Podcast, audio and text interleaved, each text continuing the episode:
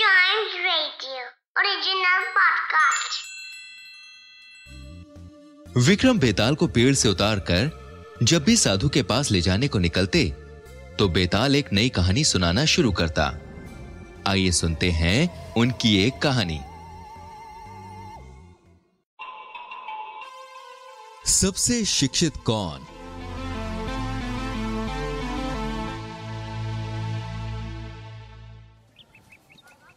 जयस्थल नाम के एक नगर में विष्णु शर्मा नाम का एक ब्राह्मण रहता था। विष्णु शर्मा के चार बेटे थे, जिन्हें उसने बहुत प्यार से पाल पोस कर बड़ा किया था। चारों बेटे समय आने पर शिक्षा प्राप्त करने दूर किसी नगर में चले गए।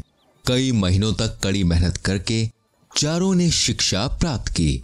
अंत में वो चारों अपनी अपनी शिक्षा पूर्ण करके अपने गुरु से मिले।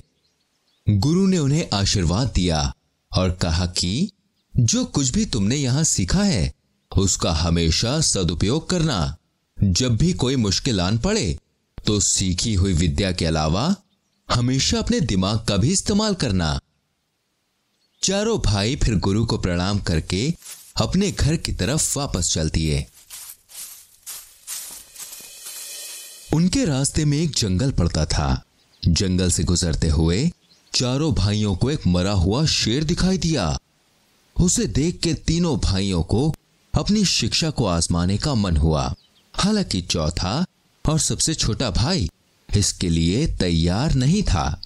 उसने अपने तीनों भाइयों को रोकने की बहुत कोशिश की, पर उन्होंने उसकी एक ना सुनी और उसे डरपोक कह के वहाँ से भाग जाने को कहा।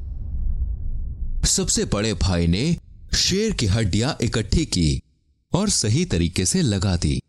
दूसरे भाई ने उन हड्डियों पर पास में पड़ी शेर की खाल चढ़ाई और जैसे ही तीसरा भाई मंत्र पढ़ के शेर में जान डालने को हुआ, फिर से सबसे छोटे भाई ने उन्हें रोकने की कोशिश की।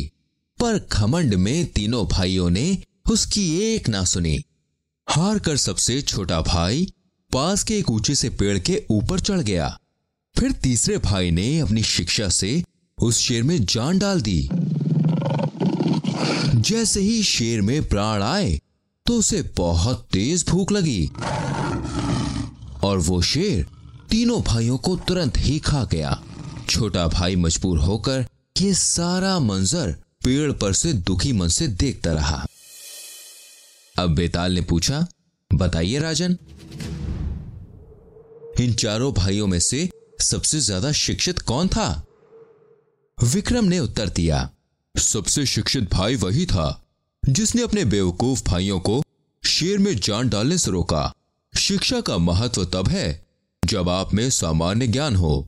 बाकी तीनों भाई अपने ज्ञान के खमंड में इतने मतवाले हो गए कि यही नहीं सोच पाए कि तब क्या होगा जब शेर में प्राण आ जाएँगे। इतना सुनते ही बेताल एक बार फिर से अपने पेड़ की तरफ़ उड़ गया।